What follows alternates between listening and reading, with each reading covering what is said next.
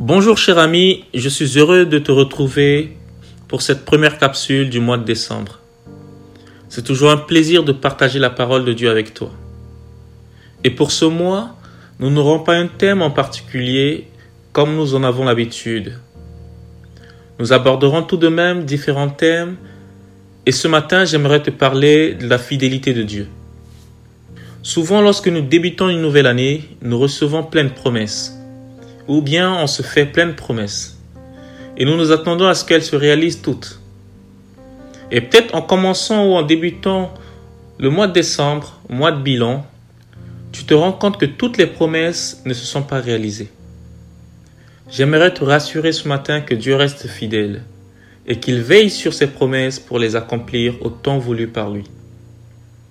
La fidélité de Dieu est le pont entre ses promesses et leur accomplissement. Notre Père céleste sait qu'entre ses promesses et leur réalisation, il nous arrive de passer par des épreuves, de temps difficiles. Et c'est sa fidélité qui nous permet de toujours tenir bon. Nous avons tous fait l'expérience, ou pour la plupart de nous fait l'expérience de la fidélité divine dans les situations difficiles. je pense que si je passais le micro à tout un chacun, ou si j'avais l'occasion de vous écouter ce matin, beaucoup témoigneraient de la fidélité de Dieu durant toute cette année. Mais lorsqu'une nouvelle épreuve, une nouvelle difficulté se présente, nous sommes de nouveau en proie à la crainte et au doute. Je t'encourage ce matin, je nous encourage, soyons à l'image de David qui, lorsque tous furent effrayés par le géant Goliath, crut que Dieu serait fidèle et qu'il le délivrerait à nouveau. Ce même David va déclarer dans Psaume 36 au verset 6. Éternel, ta bonté atteint jusqu'aux cieux, ta fidélité jusqu'aux nues.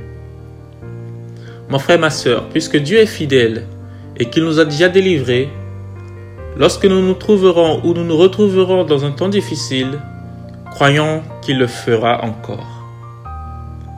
Dieu affirme dans sa parole qu'il nous donnera toujours les forces nécessaires pour affronter les situations décourageantes. Il y a cet appel à persévérer avec foi, car même si l'accomplissement de ses promesses tarde à venir, il ne se remit jamais. Sarah était stérile en attendant le fils que Dieu lui avait promis. Elle fut découragée et permit même à sa servante de donner une postérité à son mari, Abraham. Malgré cela, et après avoir attendu plusieurs années, elle reçut l'accomplissement de sa promesse. Comme nous le témoigne Hébreu 11.11.